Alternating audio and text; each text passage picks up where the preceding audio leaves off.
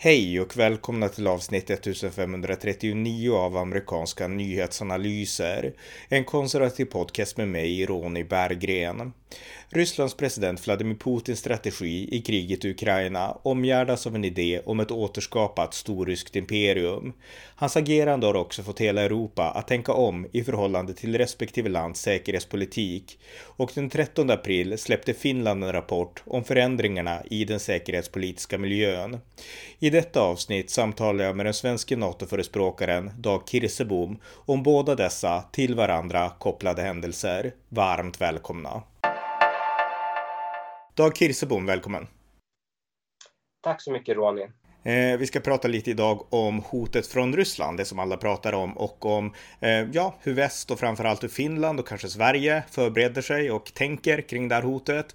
Det är så här att det pratas varje dag om nyheterna om, eh, på nyheterna om liksom det som händer i Ukraina, alltså krigs, liksom, ja, hur kriget går framåt, hur det fortlöper och så. Men bakom det här kriget finns ju också tänkande, en strategi kan man säga, men också en idévärld hos Vladimir Putin. Och jag tycker att den har utforskats alldeles för lite, därför att när jag lyssnar på Putin då hör jag en imperialist som drömmer om att inte bara att inta Ukraina utan han drömmer om att bygga ett imperium nästan.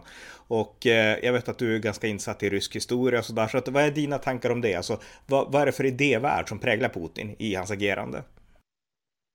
Han, han ehm, eh, sa ju egentligen för, för eh, 15 år sedan hur han tänkte. Eh, eh, för då höll han ett, ett tal där han sa att Sovjetunionens upplösning var 1900-talets största geopolitiska katastrof. Så, så att då, då, då, redan där förstod man ju vad han menade och då baserat på det så kan man ju dra slutsatsen att han tyckte då att, eh, eh det, här upplö- att det blev 15 delrepubliker, eh, nya länder baserat på Sovjetunionens eh, 15 delrepubliker. Att det var, det var total katastrof. Alltså. Det, ja, han sa ju den värsta katastrofen någonsin. Men samtidigt så, så får man ju inte hänga upp sig mycket på med Sovjetunionen för att utan, eh, utan han är ju mer rysk nationalist. Eh, eh, och, och, det var ju en väldigt eh, intressant eh, kommentar han hade eh, precis innan kriget, va, när han höll ett av sina tv-tal där där han, där han eh, refererade till det som hände redan 1917. Eh, eh, och, och, han var väldigt upprörd på Lenin visade det sig då. Eh, så, så lite en, en kort historialektion då, då så man förstår vad, vad, vad, han, vad han menade med det där. Du hade ju också med en, en etta från den i, i Facebook-inlägg kommer jag ihåg. Mm. Eh, så, alltså, alltså, jag, jag, kan bara slänga in, jag kan, jag kan bara slänga in då, 1917, det var året för den ryska revolutionen, när kommunismen tog över. Exakt. exakt. Så, så i viss mån så säger han ju då att det var det som var den största geopolitiska katastrofen, då, låter det som nu, eh, eh när han är så arg på Lenin och sådär. Men alltså det som, det som hände det var ju att, att Eh, eh, Eh, kriget gick ju inte så bra då. Det var, det var, första världskriget var ju lite likt då andra världskriget. Det var liksom Tyskland som krigade på två fronter. Eh, eh, eh men men eh, det gick väldigt dåligt då, då för Tsarryssland i det där kriget. Och revolutionen i Ryssland berodde ju till stora delar på att befolkningen pallade inte med det här kriget. Eh, som, och alla umbäranden och, och, och, döda soldater och så vidare. Och, och Lenins, eh, när han gjorde revolution, det var ju mitt under första världskriget. Och hans eh, huvudkrav var ju att, eh, att Ryssland skulle, skulle mm, dra sig ur kriget. Så, så det var ju det som hände när, när Lenin gjorde sin revolution. Så drog sig Ryssland ur kriget och förlorade massor med territorium då. Eh, eh i, i den fredsöverenskommelsen som man gjorde med Tyskland. Eh, eh och, det, och det var till exempel då att, att ehm, eh, Finland blev ett självständigt land va? Och, och, Baltikum, de blev självständiga länder och så vidare. Eh, sen så blev inte det fanns ju nationalister i Ukraina då också som försökte bilda ett eget land där, men de lyckades inte. Men det blev ändå då på något sätt för första gången en officiell delrepublik va, inom det här Sovjetunionen. Och det är det då som, som Putin refererar till att det var, det var liksom Lenin som startade det där med, med ukrainsk nationalism då när han gick med på att de skulle få en delrepublik inom Sovjetunionen. Så att alltså Putin hade egentligen önskat att Lenin för hundra år sedan skulle ha liksom låtit bli att rita den här kartan runt Ukraina och bara sagt att det här är den stora ryska landmassan? Ja, det, så får man väl tolka honom att det är ungefär så han menar. Men, men jag menar, han gjorde ju inte någon längre utläggning om det där. Men, men det är ju nästan som man undrar, menar han, skulle de inte gjort då liksom en, en fredsöverenskommelse med Tyskland? För att det, det, det är ju det som är... Eh, han, han pratar ju också om, de andra gränserna va? Med, med Finland och Baltikum och sådär. Så det, det, det, det, är ju liksom, det blev ju en effekt av att Ryssland förlorade det första världskriget. Att de förlorade massa territorier, territorium då. Mm. Men det, det, här, man kan ändå säga att det är det här som ligger till grund, att han pratar liksom om Ukraina och att han är liksom arg på Lenin, att om det inte hade varit en republik som, för det var ju så här att när Sovjetunionen upplöstes 1991, då, eh, då vart ju Ukraina ett självständigt land också, utifrån just de här liksom delrepubliken som Lenin hade skapat. Ja, precis så är det. Att, att eh, eh, när, när Sovjetunionen upplöstes då, var det ju, då blev det ju de här 15 delrepublikerna som blev nya stater. Och, och, och då, då, Putins logik var ju lite då att ja, så då, då blir det ju Lenins fel för det var han som från början gjorde att det blev en delrepublik. Mm. Hade det inte varit en delrepublik så hade det inte heller blivit ett land då 1991. Alltså det är ju lite konstigt resonerat men, men det är logiken i varje fall. Något, något annat kan han ju inte mena. Nej, nej precis. Och jag har läst också en del andra intressanta saker som jag tänkte vi kan föra på tal här. Och jag har läst en bok av Catherine Belton som heter Putins krets. Och den handlar liksom också ganska mycket om hur han bygger, ja, hans imperietankar, hans imperiedrömmar. Och eh, hon konstaterar ju att även om Putin växte upp som KGB-man, han var helt fostrad i KGB, så det var ju tron på imperiet, alltså på tsartiden. Det är det som har inspirerat honom på riktigt. Det är kanske inte Sovjetunionen, utan Putin ser den stora ryska historien som går tillbaks tusen år och han ser då att eh, i den historien så är visst Sovjetunionen en del av den ryska historien, men det är liksom inte noll. Sovjetunionen, de var ju kommunister, de ville ju nollställa allt nästan med revolutionen 1917 och börja en ny, liksom ett nytt avstamp i världshistorien. Så tänker inte Putin, utan han tänker bara att det här är en del av Rysslands tusenåriga historia. Sovjet var bara en epok och nu är det dags för den tredje epoken. Så att han har ju mer avstamp i tsar-Ryssland och det tycker jag ju, det är rätt intressant alltså. Nej, nej men det, det, det är uppenbart. Han, han tycker de där, den där kartan som du hade på Facebook, va? Putin tycker att det, det, det, den, är, den är rimlig, den där kartan. Ungefär så borde, borde det vara. Va? Eh, sen naturligtvis, varför skulle han stanna vid det då? För då, då under tsarryssland där på, på typ 1800-talet, då, var ju, då, då, hade ju Sverige en gräns med tsarryssland i och med att Finland tillhörde eh, eh, eh tsarryssland. Va? Så, så, men, men varför skulle han stanna vid det? Han, han, nej, men han är en imperiebyggare, han vill ha så mycket som möjligt. Mm. Eh, eh, ja. Men, men, men, låt mig då börja beskriva den där kartan. Det går inte att visa den för er som lyssnar, men alltså Ryssland innan första världskriget, alltså innan 1914 kan man säga då, när, när det bröt ut. Eh, det var ett enormt imperium. Ryssland ägde Finland. Det hade de tagit i kriget mot Sverige 1806 var det det? Eller 1808? 1809. Okej, okay, okej, okay, just det. Mm. Och innan dess hade ju Finland och Sverige varit liksom supertajta, men då tog Ryssland den finska delen och eh, tittar man på den här kartan då så hade de också i princip hela Polen. De gick in ända in i det som idag skulle vara Östtyskland skulle jag tro.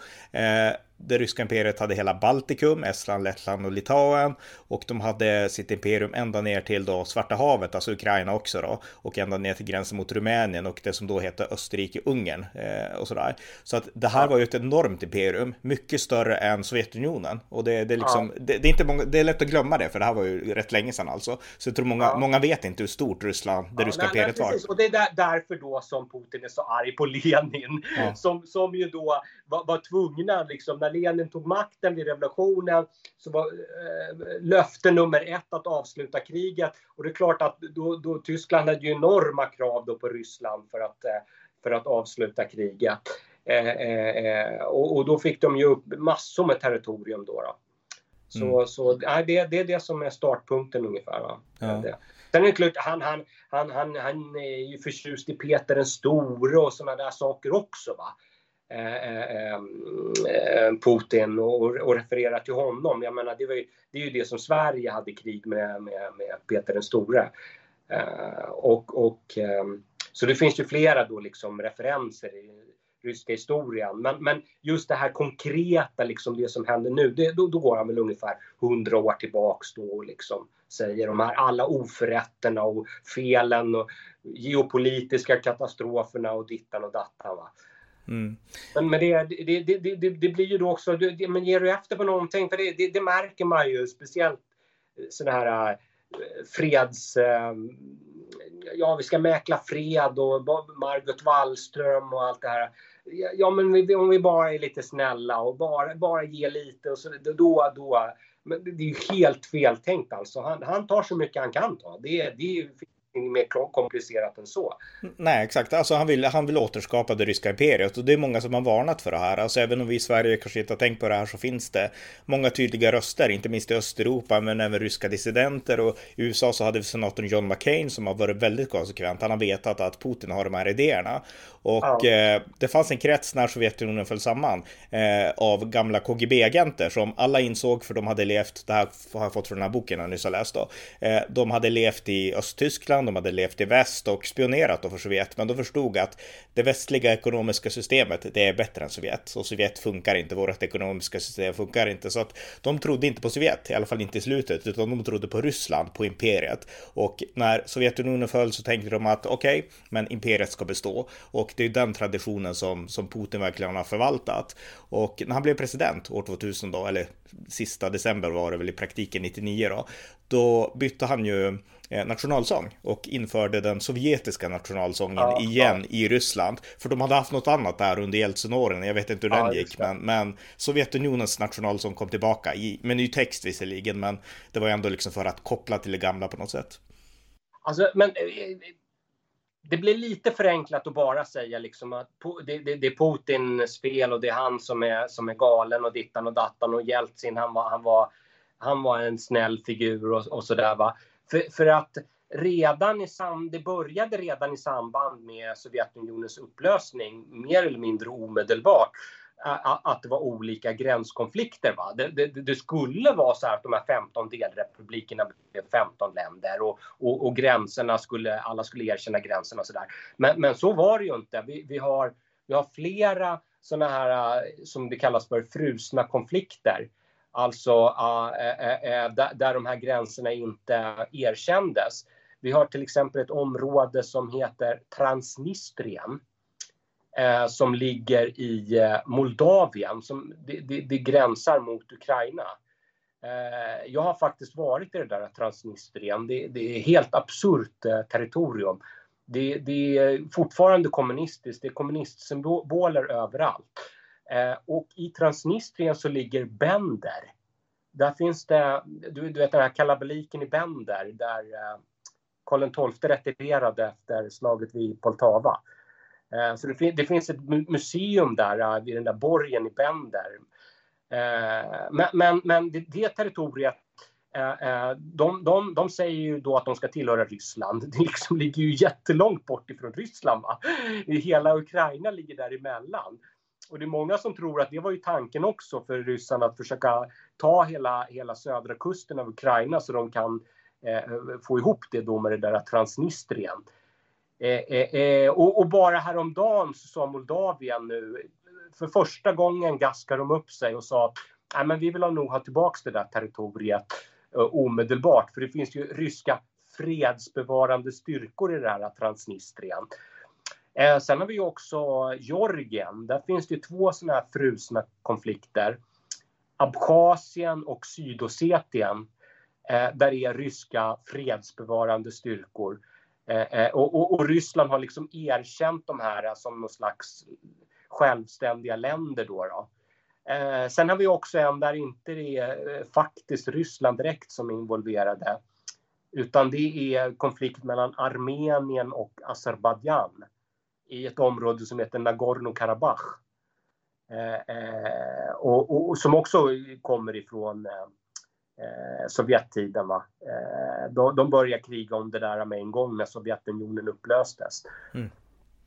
Så, det här, så det här med, med liksom Donetsk och Lugansk folkrepubliker. Nej, men det, här, det här har de redan kört med. Det här, det här tricket kan de liksom. Och det var faktiskt redan Jeltsin var involverad i det där. Så, så, man kan inte skylla allt på Putin. Nej, jag förstår. Och den här imperialistiska historien, nej men jag förstår det. Och den går ju ännu längre tillbaka. Jag menar, Ryssland har varit ett imperium egentligen i hela sin historia. Det har ju aldrig varit en liksom nationalstat som bygger på ett enda folk som till exempel Sverige har varit och sådär. Så att det finns ju stora skillnader. Och jag tänkte också, ja. det här med att, okej, okay, de här gränserna, du pratar om Moldavien, du pratar om eh, Georgien och så vidare. Eh, det har ju två liksom, det finns ju två aspekter av det. Dels vill ju Ryssland såklart komma åt den här marken. Men sen finns det också aspekten att eh, länder som vill gå med i NATO, de kan inte ha gränskonflikter. Och det kanske är mest aktuellt då i Moldaviens fall eh, och kanske Georgien i viss mån. Så att de här länderna, på grund av att det finns en konflikt, vilken deras gräns är, så kan de inte gå med i NATO. Och det är ju ganska logiskt därför att NATO är till för att försvara länder. Och om man då inte vet vart gränsen går, vad ska man försvara? Det blir väldigt lätt att manipulera och så. Och så, så att, eh, men, men det påverkar två håll där. Ja, nej men alltså det där, det där, är ju, eh, det där blir ju helt absurt också. För det gör ju, nej, jag förstår det. Jag, jag håller med dig. Nato måste ju ha det som en, som en eh, regel. Liksom. Det, det, det, det, fattar man ju. Men samtidigt så ger det ju då mer eller mindre Putin incitament att skapa gränskonflikter. Mm. Det, det, det, är ju, det är ju det som blir eh, kontentan av det hela. Och det är det han har gjort också i Moldavien ja. och definitivt i Georgien. Ja, ja och, och, och, i Ukraina. Det, det, liksom, det var ju ingen gränskonflikt med Ukraina innan 2014. Så, så att eh, nej, det, det, det, det um, har ju slagit väldigt dåligt ut måste man säga. Mm. Eh, och, och, och, och, lite samma blir det ju med det här, med det här uh, annan absurd effekt, det är väl inte direkt kopplat till det vi diskuterar nu, men det, det här med oljepriset. Att Ryssland tjänar ju massa pengar på när oljepriset går upp. Så då får de ju lite incitament att skapa massa problem och konflikter för då går ju priset upp. Liksom, men ja, vad ska man göra? Det, Nej. Ja. Nej, nej visst. Eh, ja, vad mer ska man säga om eh, alltså, imperietankarna? Kyrkan, ortodoxa kyrkan har gjort en väldigt stor sak av. Eh, jag tror personligen inte att Putin är liksom så här djupt kristen, utan det är mer en, alltså han använder de här eh, symbolspråket för att liksom locka till den ryska befolkningen att sluta upp bakom hans stora idé och han har finansierat återuppbyggnaden av kyrkorna. Så under Sovjettiden då, då förbjöds ju stora delar av all kyrklig aktivitet och så, för då var det ju liksom statsateism som gällde. Så Putin använde kyrkan för att locka folk folket och få dem enade och så. Och eh, det i sig är ju ganska intressant. Jag vet inte om du har några tankar om det, men det verkar vara en viktig pelare i Putins imperiebygge. Ja, nej men det, det ja, jag, jag, kan inte uttala mig om hur, hur religiös han är innerst inne och sådär va, men men eh, visst är det lätt att få intrycket, precis som du säger, att det där är nog mer ett spel för galleriet. Att, att eh, han, han, han använder det eh, i sina manipulationer, för det, det, det passar honom. Eh, och, och piska upp eh, nationalistiska stämningar och sådär. Att, att eh, hänvisa till kyrkan och, och, och sådana saker. Och, och den här uh, patriarken Kirill, han, han verkar ju nöjd att spela med i det där spelet också. Så att, eh, men, och det är ju en annan sak som Putin var jättearg över som, som jag, jag tror han hänvisade till också i något av sina senaste tal. För det var, det var typ, jag tror det var 2017, då bröt sig ukrainska ortodoxa kyrkan ut ur den ryska ortodoxa kyrkan. De, de hade ju liksom stått under den där patriarken Kirill då förut. Men, men då bildade de så att säga en egen ortodox kyrka och, och fick väl då jag tror i, i, i Istanbul då, Konstantinopel som, som ortodoxa kyrkans överhuvud finns och godkände det där också med att ukrainska ortodoxa kyrkan blev en egen enhet och det där har gjort Putin väldigt upprörd också. Mm. Ja, det, det, det, kan man tänka sig.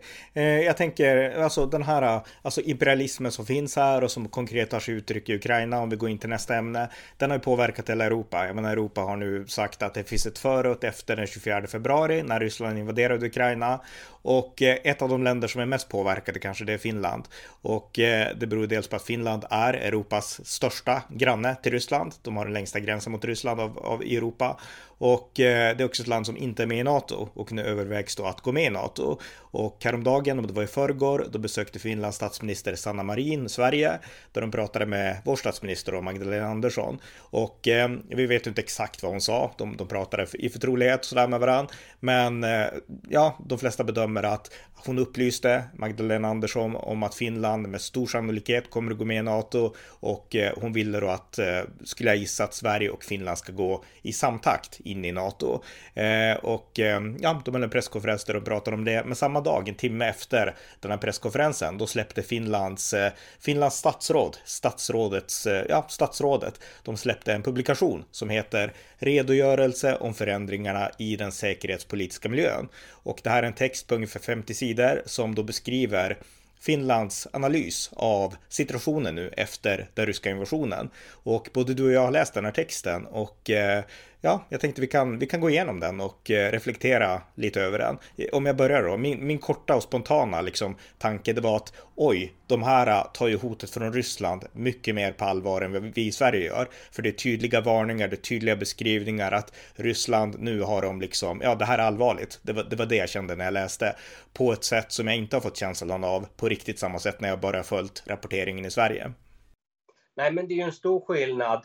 Men, men om man börjar med, med att återkoppla lite till allt det vi diskuterade eh, eh, eh, eh, så tror jag att det kan förklara en del att de tar det så mycket mer på allvar. För att eh, eh, de finnarna, de kan sin historia.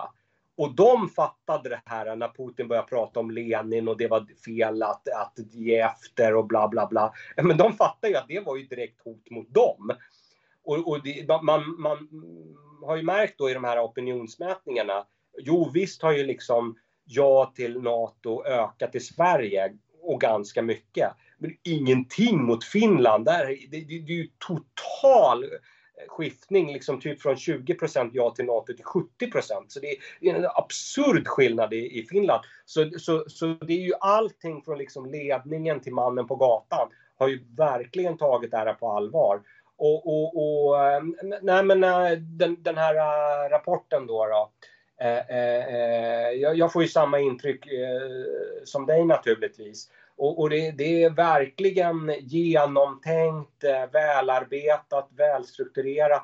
Du, förstår att de, det, det, det, handlar inte bara om NATO, även om du förstår att NATO är liksom huvudpoängen i, i, i texten. Va? Men de resonerar massa, liksom analyserar situationen noggrant steg för steg. Eh, eh, eh, inom olika områden i samhället. Och, och, vad det här betyder för Finland, det, det som Ryssland har gjort i Ukraina och vad, vad man kan dra för slutsatser av det och så vidare.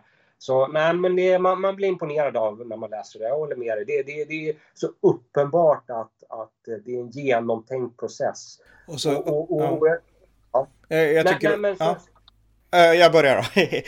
jag tycker också att de sätter fingret på liksom, de vågar sätta fingret på känsliga ämnen. Jag menar, så här står det i ett stycke. Ryssland har konstaterat att landet kan tänka sig att använda kärnvapen i en situation där landet upplever att dess existens är hotad. Och eh, sen skriver man också då att eh, eh Eh, Eh, ja, eh, alltså man fortsätter, alltså man, man är tydlig med att Ryssland har kapacitet att använda kärnvapen. Alltså man, är, man duckar inte för de svåra frågorna. Men alltså i Sverige då är det mer som att debatten går, jo, jo men det är inte så troligt och visst de har det, men det, du vet, det, man går omkring det, ni behöver inte vara rädda liksom. Och nu tror jag inte att Finland är rädda heller, men man är ändå väldigt tydlig att Ryssland har kärnvapen och eh, ja, de kan använda dem.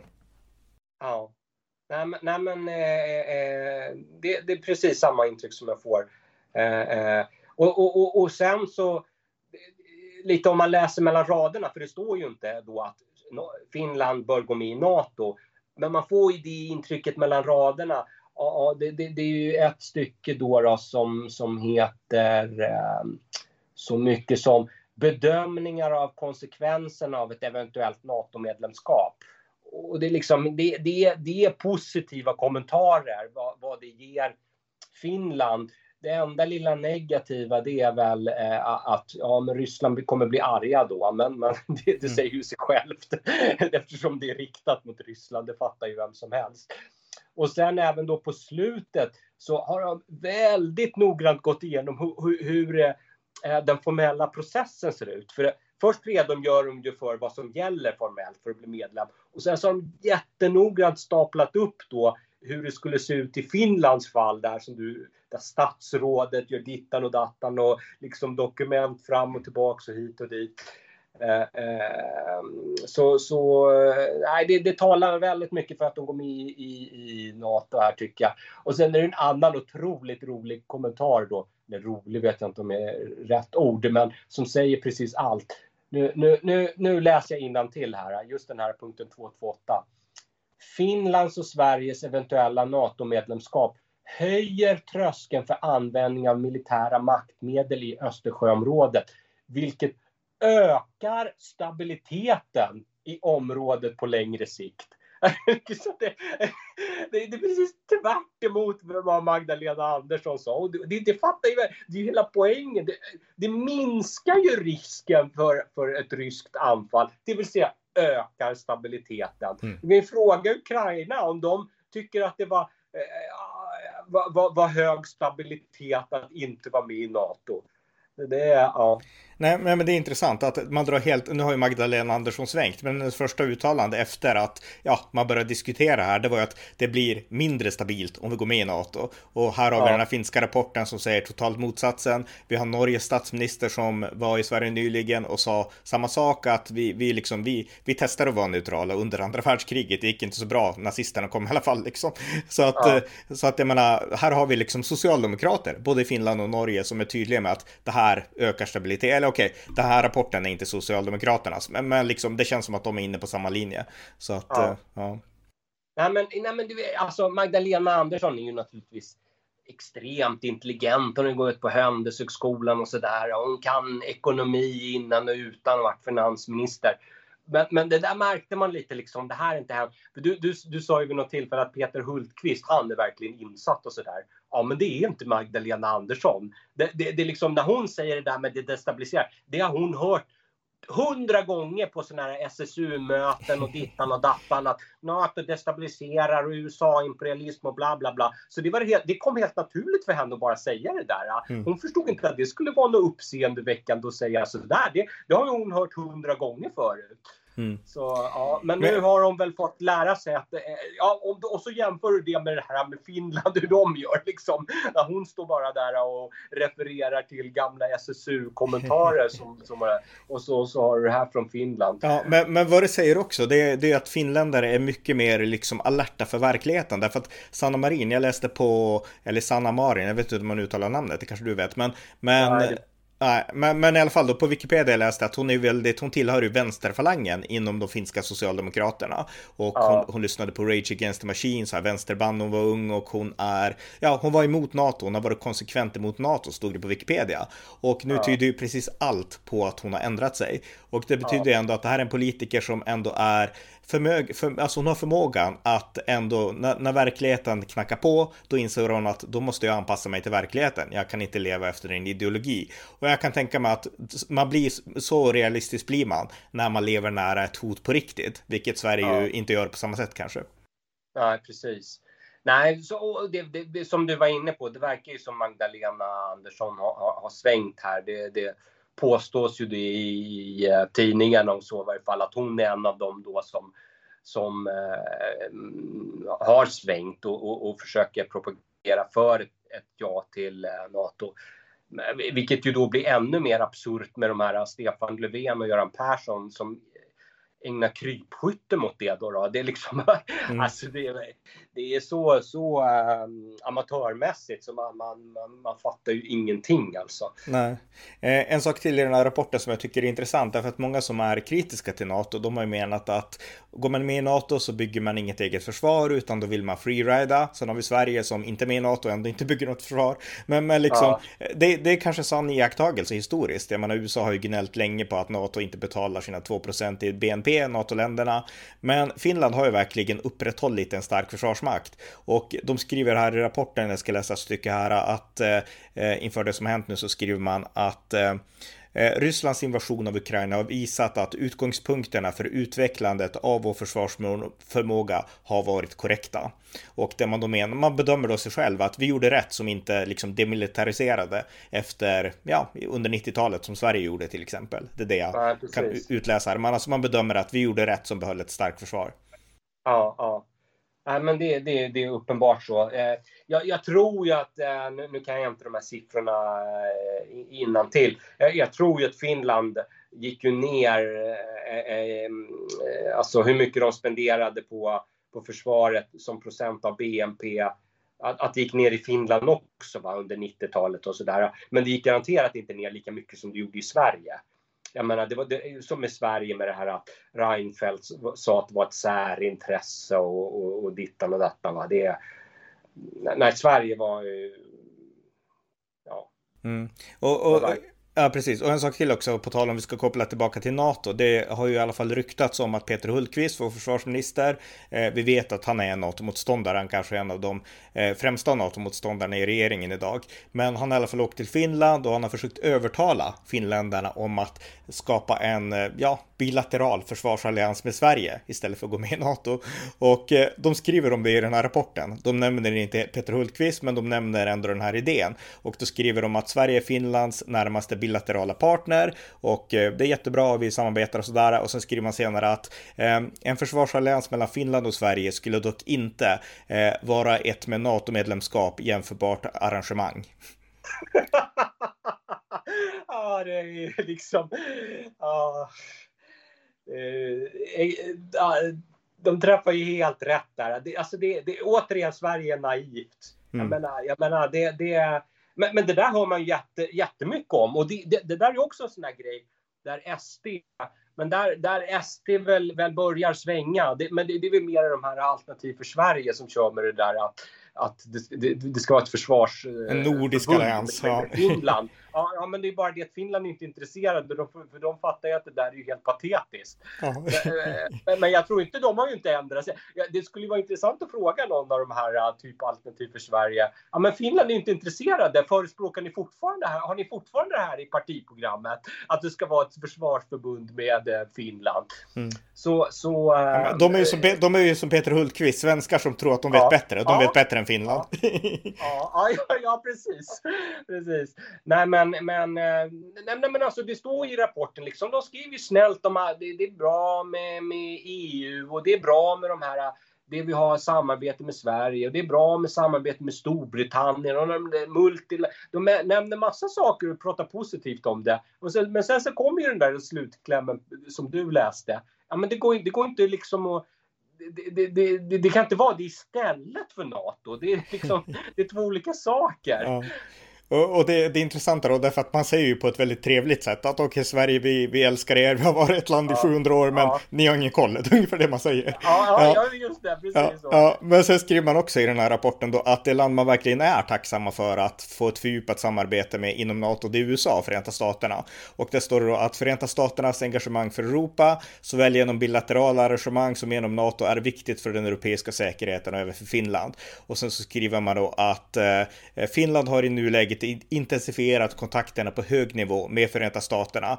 Eh, och så ja, står det väldigt mycket om det. Så att där vill man ju verkligen närma sig. Så man vill, man inser ju att det beskydd vi behöver det är det amerikanska. Och man förklarar också, tror jag i alla fall, nu hittar jag inte det just nu, men jag tror att man skriver också om just det här med att eh, kärnvapenavskräckning, det som USA erbjuder NATO då. Så att eh, man är ju, man är ju liksom... Men alltså, ja. återigen, om man ser på den här verkligen genomtänkta rapporten.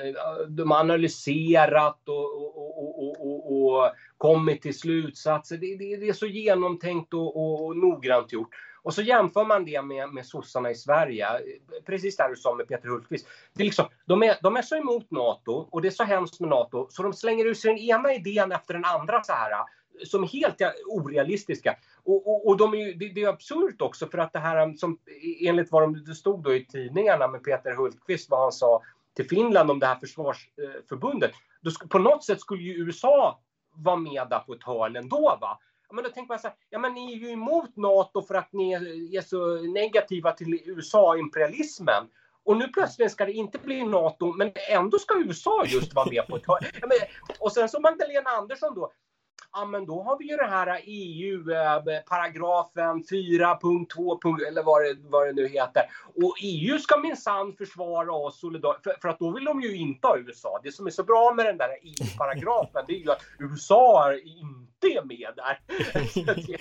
ja. Nej men du, du förstår, de, de, all, de vill inte bli med i NATO så de hittar på den ena idén efter den andra så här för att, för att komma undan. Men, men de blir ju mer och mer inträngda i ett hörn naturligtvis. Och sen då när, samma det här med att Sverigedemokraterna börjar ändra sig om, om NATO, ja, men då, då säger de så här, nej men det krävs tre fjärdedelars majoritet liksom. Då, då kommer mm. de på det. Så, då, ena idén efter den andra för att kunna säga nej. Men det börjar bli slut på idéer. Ja, ja, ja. och snart är nog idéerna helt slut. Men, men jag hittade det här stycket jag letade, för det här är ju så klockrent. Jag menar, jag, jag kan inte ens föreställa mig att någon i Sverige skulle våga skriva det här, därför att eh, Finland, alltså den här rapporten är ju glasklar. Först har man då skrivit att NATO är en progressiv kraft, det är viktigt med NATO, Finland behöver USA och sen står det så här, med det kollektiva försvaret strävar NATO efter att sätta tröskel för ett angrepp så högt som möjligt.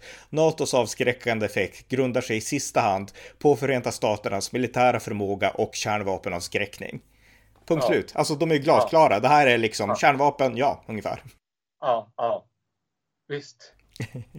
och det, det, skulle aldrig sägas i Sverige, aldrig. Nej, nej, precis. Nej. Nej, men, nej, men, men finnarna ser verkligheten som den är och det, det är väl lite det liksom i historien att, att eh, har man varit i krig och sådana saker, då behöver man inte hålla på med sådana här eh, politiskt korrekt ordbruk, eh, utan man kan säga som det är istället.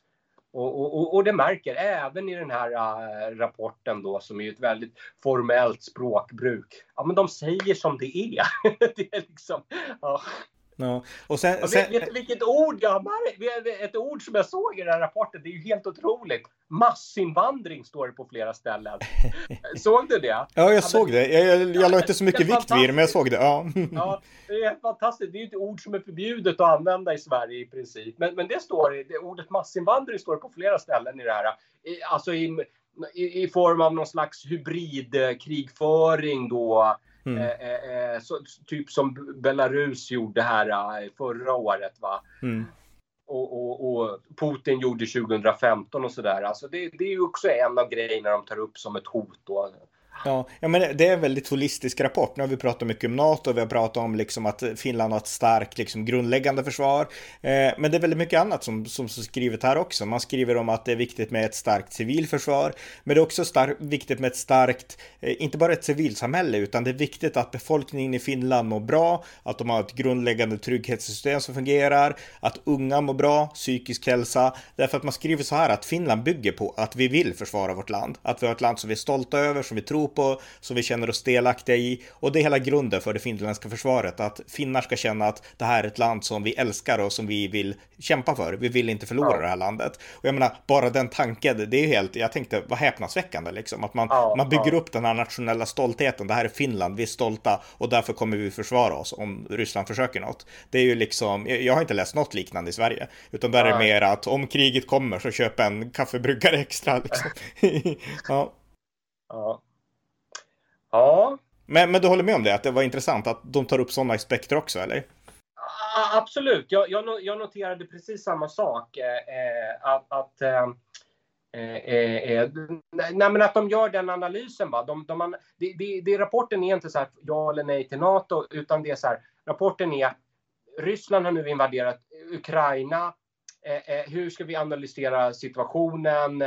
Eh, och vad blir slutsatserna? Och, och, och, då gör de en analys, precis du, som du säger, de gör en analys på så här beredskapslager och, och sammanhållningen i samhället. Och, det, för det är också sånt som Ryssland försöker påverka va? med, med sådana här påverkansoperationer och sådär.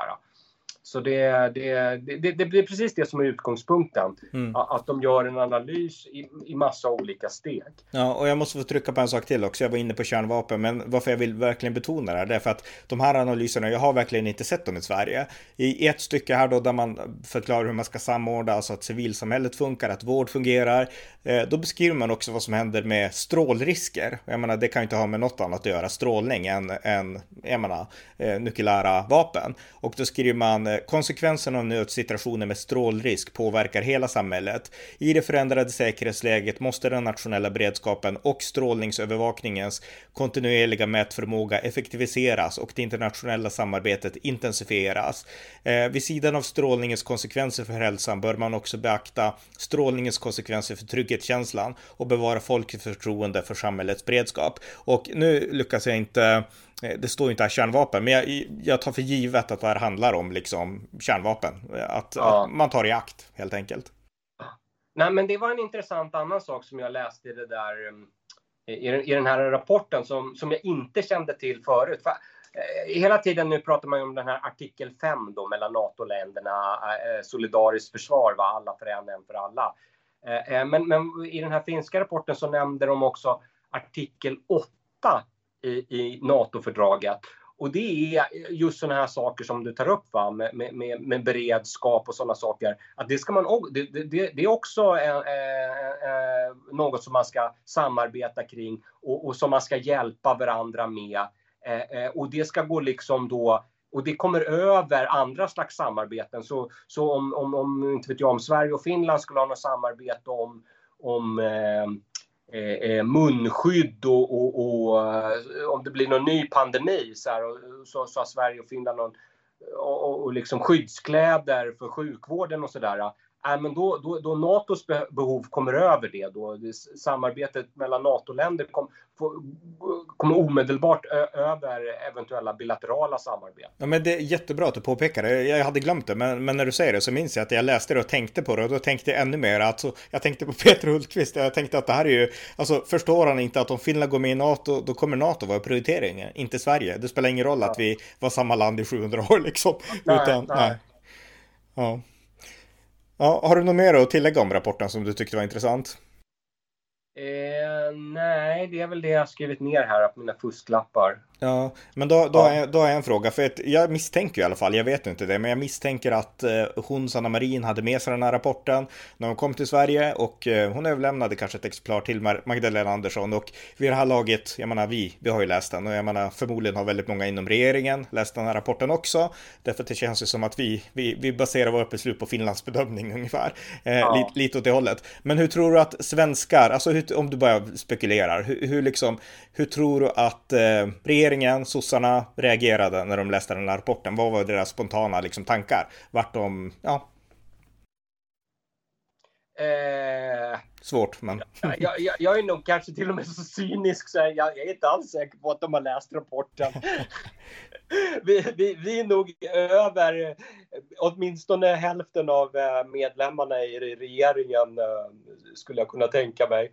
Eh, men, men Eh, nej men alltså det, det, det, det, det, det enda då som på något sätt skulle kunna likna det här, det är ju att sossarna sagt att de ska ha någon slags debatt eller diskussion, bla bla bla, inom där alla medlemmar ska få säga sitt, eh, som de har satt igång nu då. Och, och, det, och det, det, visar ju precis på skillnaden mellan Sverige och Finland. Va? I Finlands utgångspunkten landets bästa. I Sveriges utgångspunkten sossarnas bästa. Mm. För, för det, det, den här debatten ska ju liksom det ska ju lösa problemet att de är, de, de är så...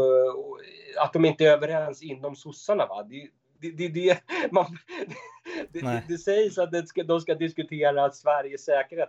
Och, och, det hör man ju på dem hela tiden också. De säger så här, vi ska göra det som är bäst för Sveriges säkerhet det, det, man, man, fattar att det är en sån här talking point som de har blivit tillsagda att de ska säga. Alla ska säga det. Men om de, när de säger det tio gånger liksom i en intervju, Sveriges säkerhet, då fattar man ju att det inte handlar om Sveriges säkerhet. Det handlar om att sossarna ska kunna liksom komma överens internt i den här frågan. Ja, det är en jätteintressant poäng. För jag menar, det bästa för Sveriges säkerhet är ju att gå med i NATO. Och min ja. tanke, det som slog mig, eller jag hörde, det, det, är inte jag som kom på det här, utan jag hörde om det var i bilen, eh, en finländsk akademiker som pratade på Sveriges Radio, eller om det var på SVT kanske, men han sa i alla fall så här att han trodde att eh, Finland var betydligt mer angelägna om Sverige än Sverige förstod. Och det var min tanke att, eh, alltså Finland kanske de kanske kommer hit på statsbesök för att de inser att det är farligt att inte vara med i NATO. Vi har redan fattat det. Vi kommer att gå med. Varenda parti är för NATO i Finland nu, utom kanske extremvänstern.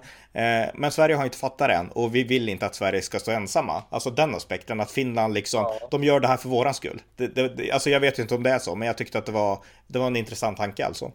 Ja, nej men alltså det, det, det, det är ju nästan som man tycker är lite märkligt att Finlands statsminister åker till Sverige den dagen som den här äh, rapporten ska presenteras. Eh, eh, eh, ja, man undrar ju, det måste vara något väldigt stort i görningen här, men det, det var det ju inte riktigt heller. Så, så ja, jag, jag, jag tycker nästan det är märkligt att hon, Sanna Marin, inte åkte till Sverige dagen efter eller något sånt där. Va? Mm. Ja. Ja.